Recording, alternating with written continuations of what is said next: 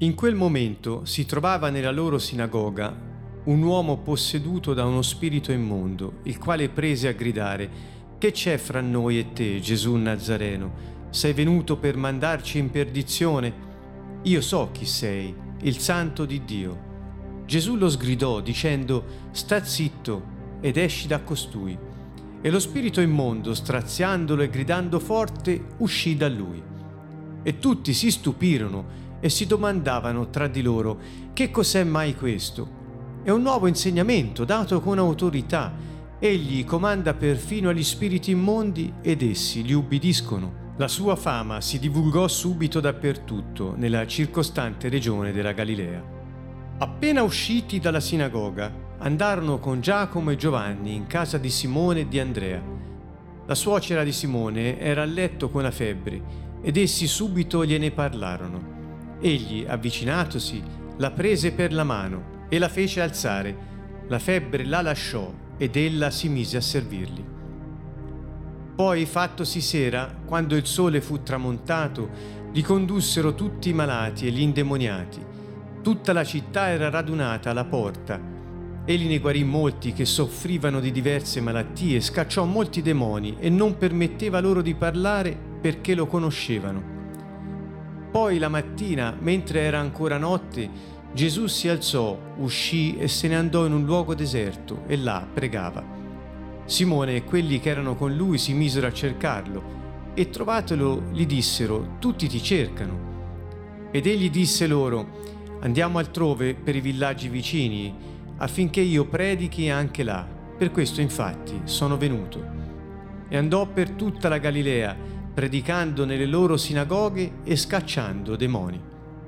Venne a lui un lebroso e buttandosi in ginocchio lo pregò dicendo, Se vuoi, tu puoi purificarmi. Ed egli, impietositosi, stese la mano, lo toccò e gli disse, Lo voglio, sii purificato. E subito la lebbra sparì da lui e fu purificato. Gesù lo congedò subito, dopo averlo ammonito severamente, e gli disse, guarda di non dire nulla a nessuno, ma va, mostrati al sacerdote, offri per la tua purificazione quel che Mosè ha prescritto. Questo serva loro di testimonianza. Ma quello, appena partito, si mise a proclamare, a divulgare il fatto, tanto che Gesù non poteva più entrare apertamente in città ma se ne stava fuori in luoghi deserti e da ogni parte la gente accorreva a lui. Un caro saluto a tutti da Siena, Canto Nuovo. Siamo ancora una volta insieme eh, per continuare la conversazione sul Vangelo secondo Marco. Questo Vangelo così eh, scarno all'apparenza, ma denso e ricco di avvenimenti eh, che ci proiettano nella dimensione di Yeshua, servo di Yahweh e prodigioso nei miracoli. Questo è il personaggio che Marco introduce ed è colui che porta la buona notizia. Infatti al verso 1 inizia così, inizio del Vangelo di Yeshua, il Messia, figlio di Dio.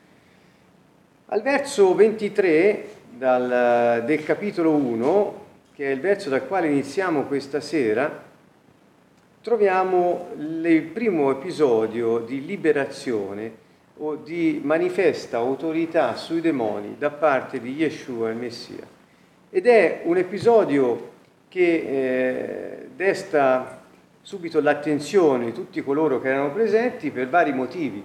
Il primo motivo è perché si trattava di un episodio eh, di liberazione e quindi di guarigione sostanzialmente in un giorno di sabato dentro una sinagoga.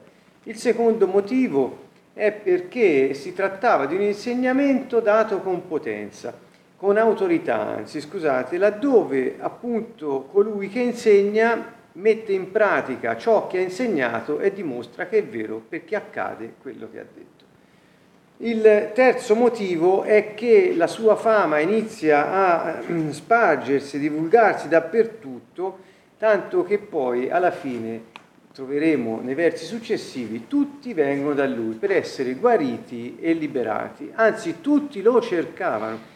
Ehm, e, questo fa molto pensare su quello che è il concetto del servizio per Dio e per gli uomini, che Yeshua è venuto a compiere. Si legge il verso 23, in quel momento, cioè mentre stava insegnando, dunque era nella sinagoga eh, che insegnava sulla parola di Dio.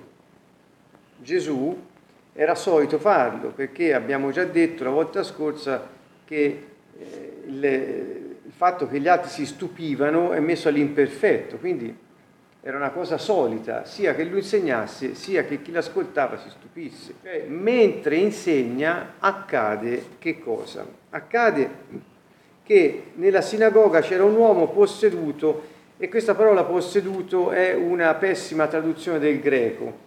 In, se, se, se, potessimo tradurre quasi letteralmente, traslitterando il greco all'italiano, si direbbe demonizzato, non posseduto. Eh, demonizzato voleva dire influenzato dalla presenza in lui di spiriti maligni o di demoni. Quindi non si tratta di un possesso come se il demonio avesse titolo di proprietà eh, sulla persona, ma avessero invece un'azione infestante e eh, diciamo ehm, eh, tormentosa nei confronti eh, di quest'uomo.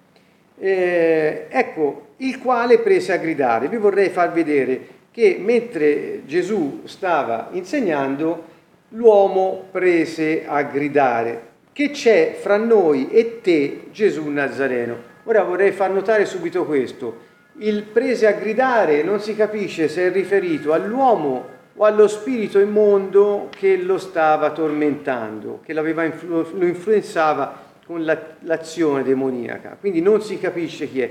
A mio avviso, ma è una questione letterale proprio, e ci può stare l'uno e l'altro, perché? Perché i demoni che infestano le persone parlano per mezzo della voce e della bocca, delle corde vocali delle persone nelle quali si sono insediati. E dunque, durante questo insegnamento, l'uomo, certamente l'uomo, inizia a gridare, ma è lo spirito immondo che parla. Perché? Perché dice che c'è tra noi e te Gesù Nazareno. Cioè non è che si tratta di un pluralis maestatis che quest'uomo tira fuori nel mezzo di una riunione di preghiera. In realtà il noi è riferito agli spiriti maligni che erano dentro l'uomo o il demone parla accomunando la sua sorte di tormentato dal Messia che è presente tutti i suoi compari che magari si trovano da altre parti. Quindi che c'è fra noi e te, fra noi demoni e te, Gesù Nazareno? Sarebbe, eh, sarebbe stato Yeshua di Nazareth, avrebbe detto, la, la, Hanazzori sarebbe stata la parola, Yeshua Hanazzori.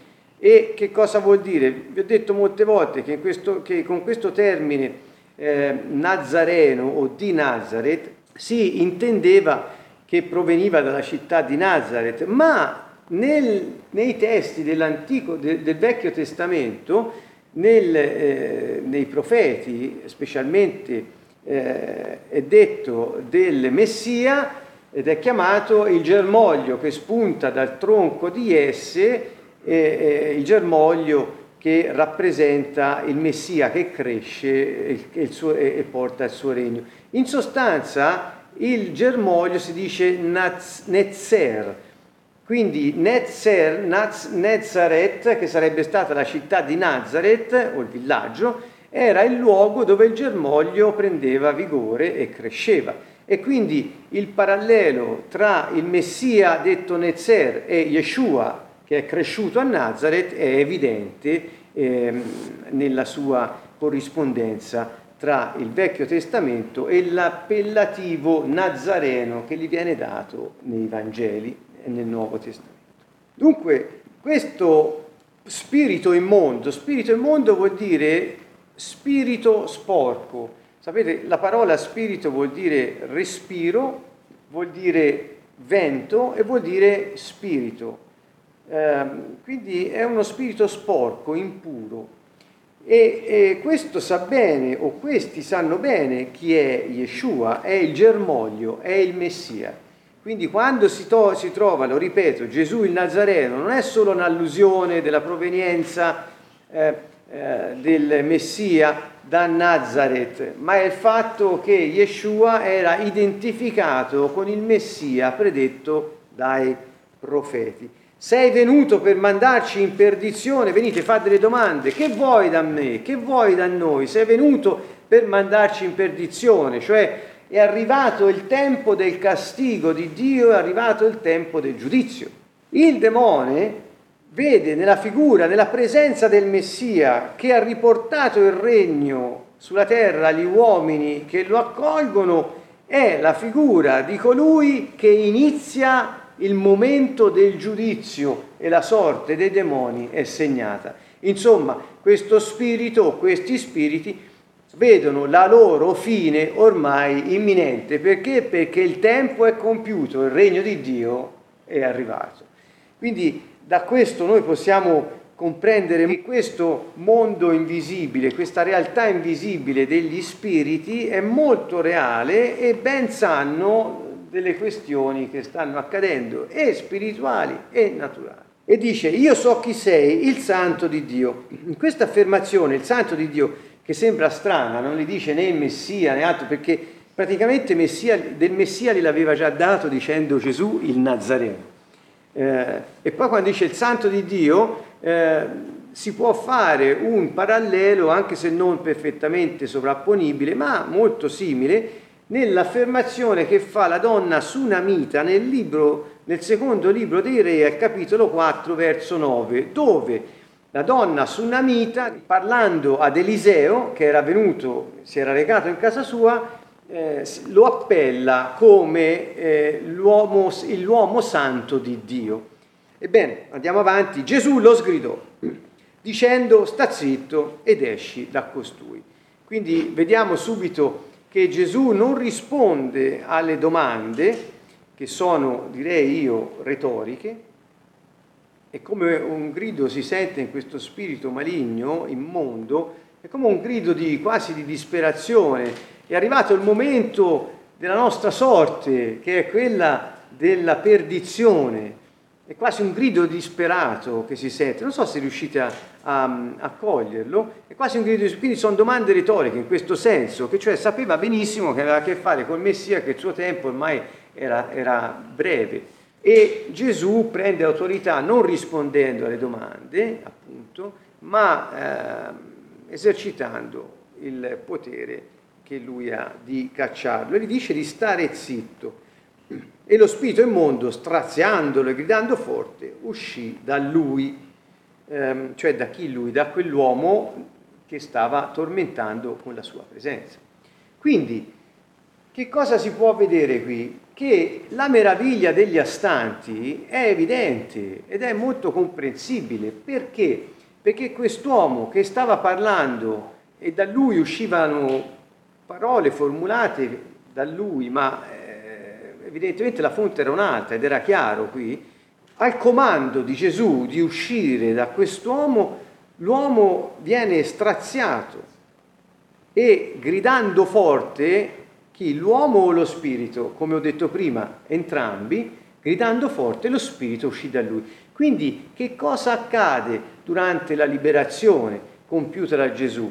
Accade che il demone si lamenta della sua sorte, inveisce contro Gesù, Gesù senza rispondere alle domande comanda allo spirito di fare silenzio e di uscire. E questo esce non senza straziare l'uomo nel quale aveva albergato, perché? È come se esce un vento forte da, da, un, da un luogo ristretto e lo fa quasi scuotere. Chi, grazie a Dio, esercita il servizio di liberazione, e noi preghiamo per la liberazione, perché così ci ha insegnato Gesù e siamo lieti di compiere queste opere di giustizia, eh, sappiamo che questo è abbastanza normale, quindi non è una cosa relegata al tempo di Gesù, ma è una cosa che eh, praticamente accompagna non tutte, ma molte delle liberazioni che avvengono oggi nel nome di Gesù il Nazareno.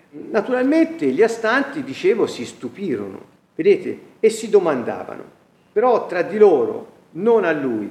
La domanda qual era? Che cos'è mai questo? Quindi la domanda è ma cos'è?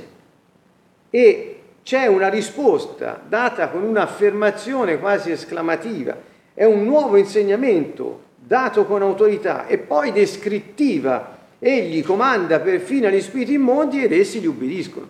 Quindi c'è una domanda, un'esclamazione, una descrizione che fa Gesù. Insomma, qual è questa autorità? L'autorità, come si è detto prima, sta nel mettere in pratica quello che evidentemente stava insegnando. La parola autorità nel testo greco, che è la lingua originale in cui ci è pervenuto il Vangelo, il libro di Marco, dice exusia. Questa parola greca è ricca di significato, anche di varie possibili interpretazioni, ma semplicemente eh, racchiude in sé il concetto della libertà di esprimere il proprio potere. Quindi, eh, se noi lo vediamo così, sarebbe l'esclamazione, è un nuovo insegnamento dato con la libertà di esprimere il proprio potere, come uno che non è condizionato da niente, da nessuno, né dall'ambiente circostante né dalle sue paure, non è condizionato dagli uomini che ha davanti né dagli spiriti che spesso invece preoccupano le persone o fanno paura ad alcuni. Insomma, l'autorità di Gesù consiste nel fatto che egli è libero di manifestare il suo potenziale e questo dovrebbe essere per noi un grande insegnamento come lo fu per quelli che videro allora cosa il Messia stava facendo. Dunque, cari amici, io invito tutti quelli che sono all'ascolto, sia qui eh, presenti, sia quelli che vedranno il video che noi stiamo facendo, e cioè l'autorità che Gesù ha manifestato in questa circostanza è quella che ha dato a tutti coloro che sono diventati i suoi discepoli e che hanno accettato di servire Dio e gli altri così come ha fatto Yeshua, il servo fedele di Yahweh per compiere le opere di giustizia che Dio ha preparato per noi prima che addirittura noi fossimo chiamati all'esistenza. La conclusione è la sua fama si divulgò subito dappertutto, in tutta la regione. Dopo questo episodio c'è quello della suocera di Pietro. In sostanza escono dalla sinagoga, è un continuum, insomma, eh, accade questo in sinagoga, escono e dove vanno? insieme a Giacomo e Giovanni vanno a casa di Simone e Andrea. Quindi Gesù, Yeshua, con quattro discepoli, che erano i primi. Se poi prendiamo il Vangelo di Giovanni, secondo Giovanni, abbiamo anche Natanaele come uno dei primi, eh, erano i primi cinque che si menzionano in tutti i Vangeli. Ma quindi questi quattro discepoli dove vanno? In casa di Simone e di Andrea, che erano fratelli. Arrivati qui, la suocera di Simone era a letto con la febbre eh, Simone che poi è chiamato Pietro, Simone figlio di Giovanni. Ed essi subito gliene parlarono, cioè dissero a Gesù, guarda che c'è la suocera di Simone che ha la febbre, che cosa fa Yeshua in una circostanza di malattia, di febbre? Vorrei far notare che essendo menzionata questa donna, sono andati in casa di Simone di Andrea, c'era questa donna e questa donna era malata, fa pensare che loro si riferissero all'impossibilità di questa donna di poter fare quello che avrebbe potuto fare, cioè servirli, oppure si riferivano semplicemente al suo stato di malattia. Questo non lo sappiamo. Io ritengo si fosse, forse sono vere entrambe, anche la prima, perché dopo si tratta proprio di questo.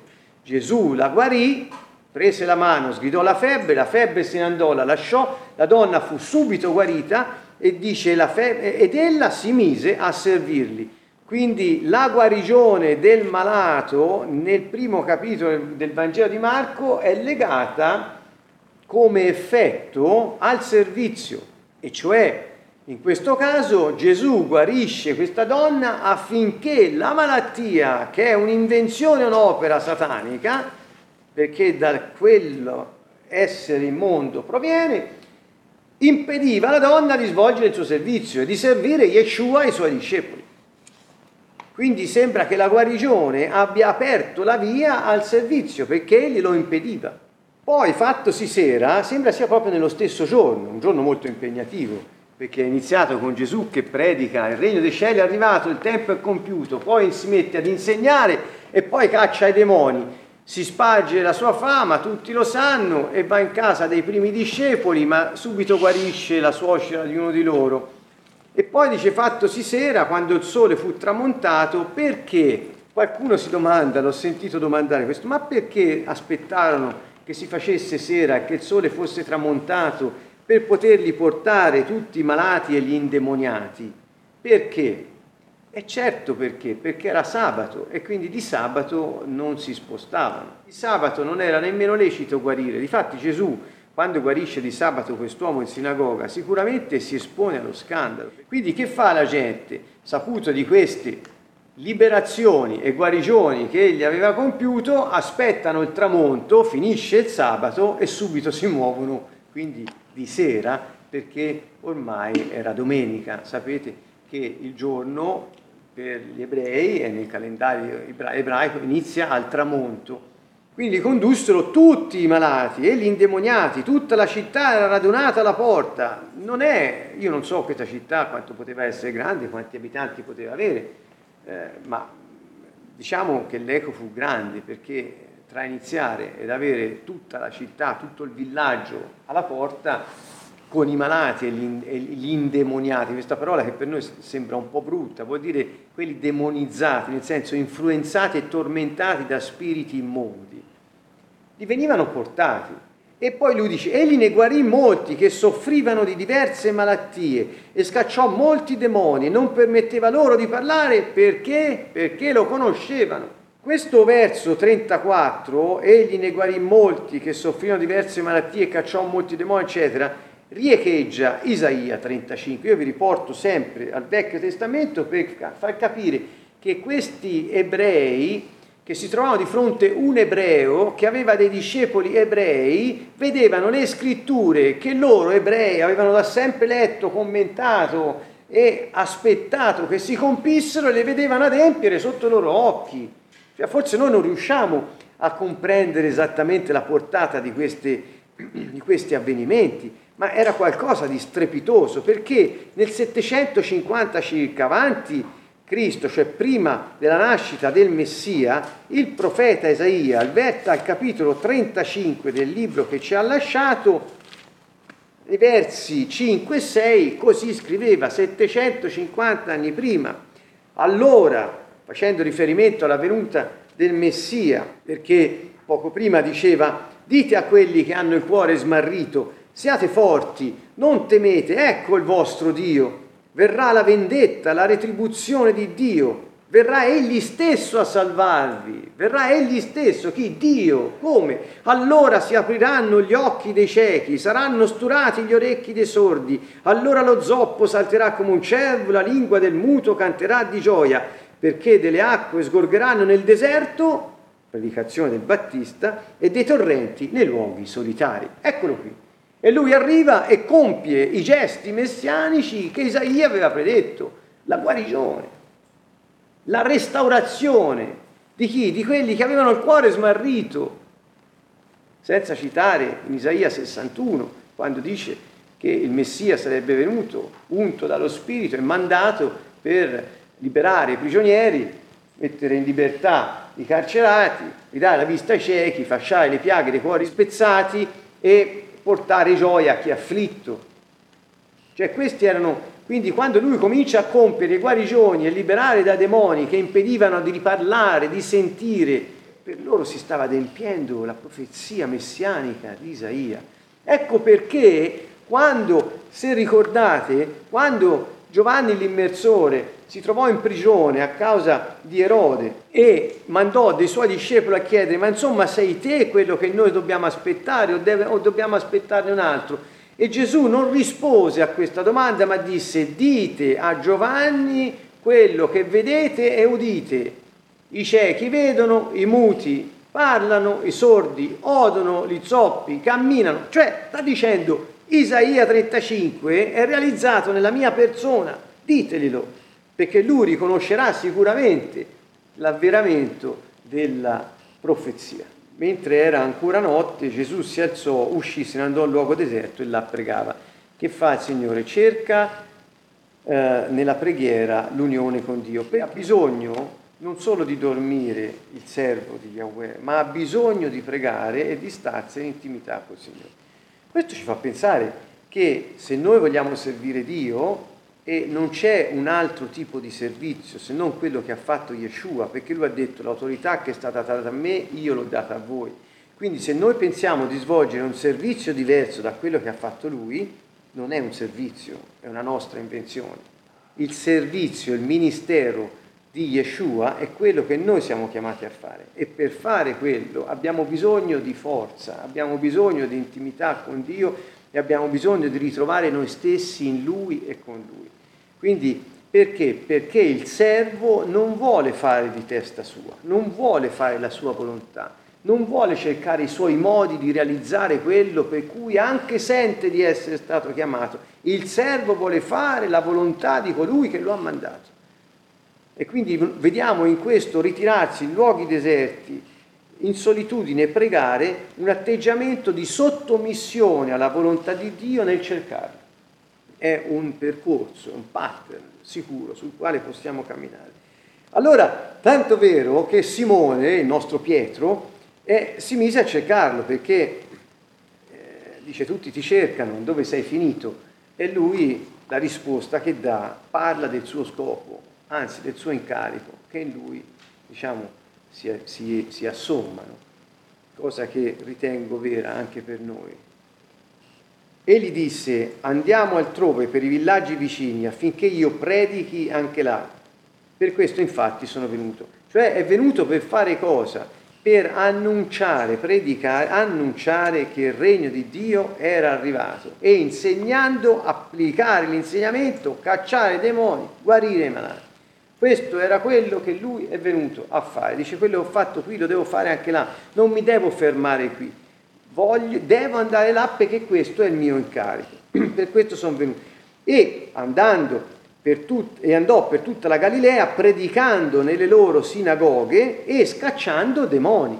Quando dice per questo infatti sono venuto, al verso 39 dice e andò e fece quello per cui era venuto. Cioè cos'era? Predicare e cacciare demoni predicare, distruggere le opere di Satana. Eh, Gesù a un certo punto incontra un lebroso, si butta in ginocchio e gli chiede se vuoi, tu puoi purificarmi. Molti traducono guarirmi, in realtà la parola è purificarmi. Perché? Perché nel libro del Levitico, capitoli 13 e 14, il lebroso doveva presentarsi ai sacerdoti, offrire un'offerta, il sacerdote doveva verificare certe condizioni durante il passaggio di un certo tempo, fare delle unzioni, aspersioni di sangue, eccetera, e poi riammetterlo nella comunità. Questo era l'iter normale tracciato nel libro del Levitico, ripeto, capitoli 13 e 14. Ma lui, invece di andare lui, lui, non può andare dai sacerdoti perché è ancora malato.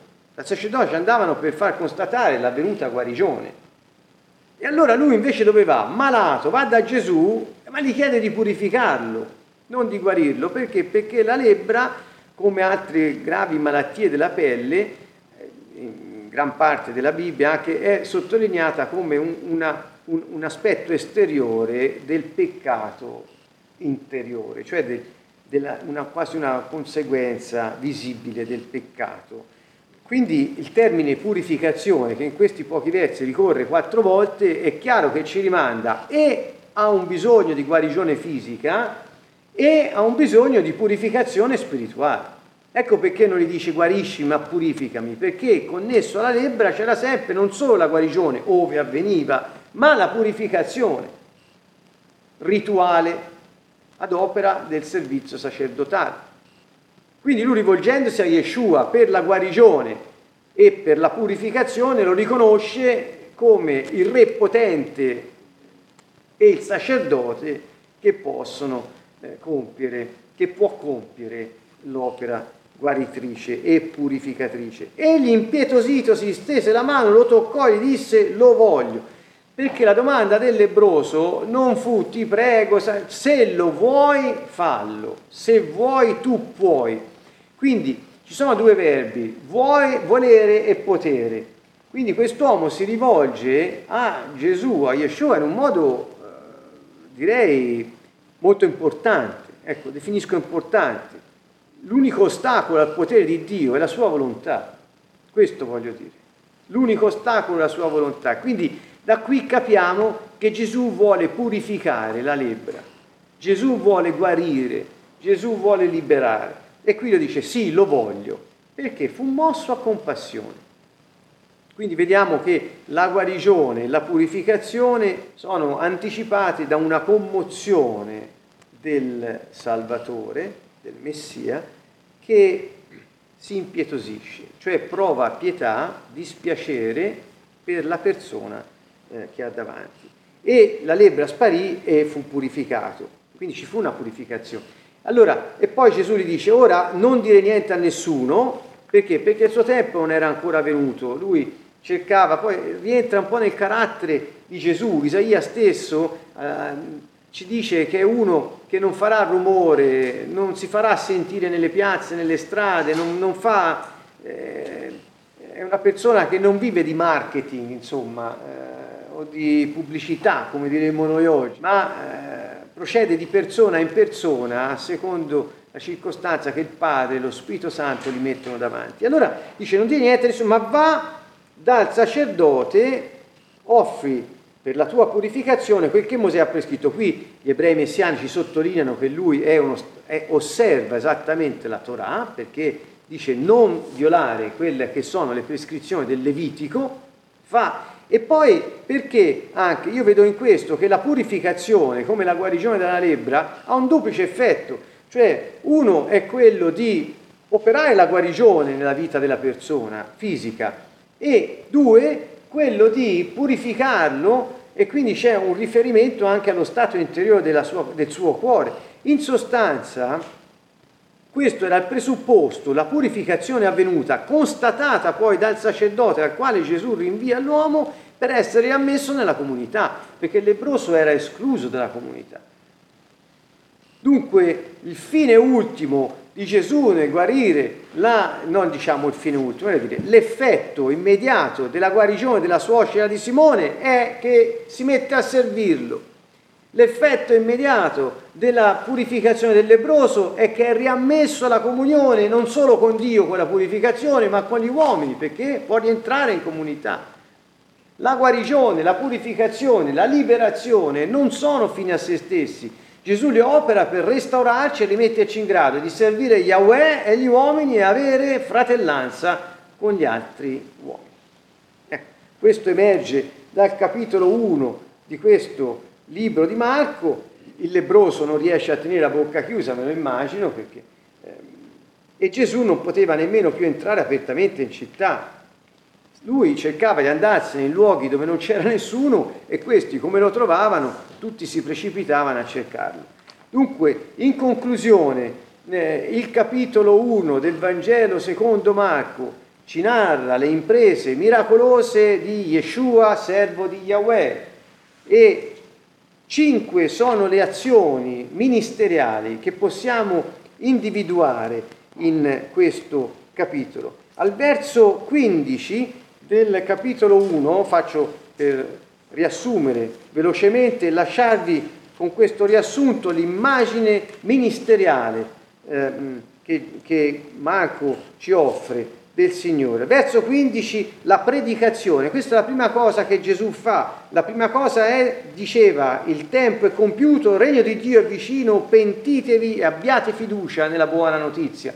Quindi questa è l'opera di annuncio, l'annuncio che in, in, indica la strada del pentimento e della fiducia fedele alla buona notizia.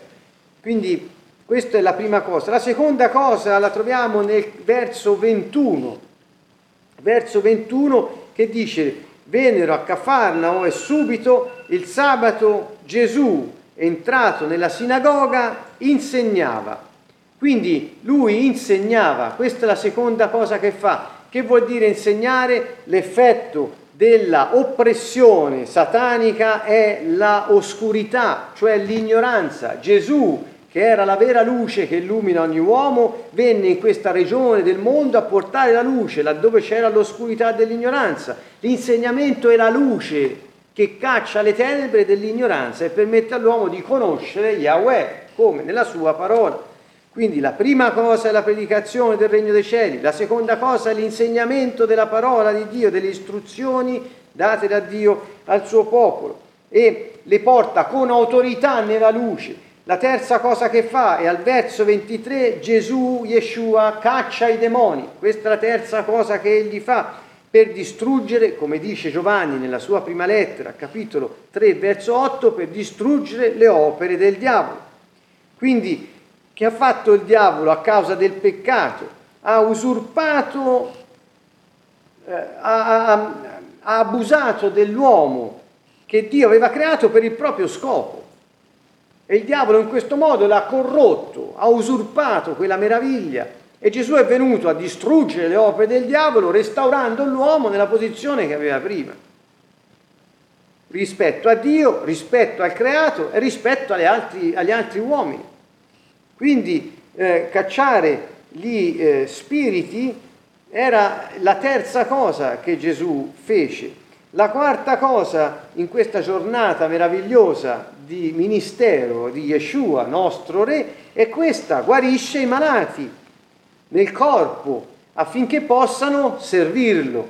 Quindi c'è la normalità in cui ci restaura Yeshua è per il servizio. Questo lo comprendiamo da questo episodio, al verso 31 e al verso 40 del primo capitolo del libro di Marco abbiamo la quinta cosa che Yeshua compie, e cioè purifica i lebrosi per ricondurre i peccatori nella intimità con Dio e con gli altri uomini. Quindi cinque cose meravigliose che dimostrano quale fosse il compito del servo di Yahweh. Le ripeto, predicare il regno dei cieli, insegnare e portare luce per distruggere le tenebre dell'ignoranza, cacciare i demoni perché potessero gli uomini essere ostarati nella loro eh, somiglianza con Dio, eh, guarire i malati perché potessero servirlo e purificare i lebrosi per ricondurre il peccatore all'intimità con Dio e con gli altri uomini.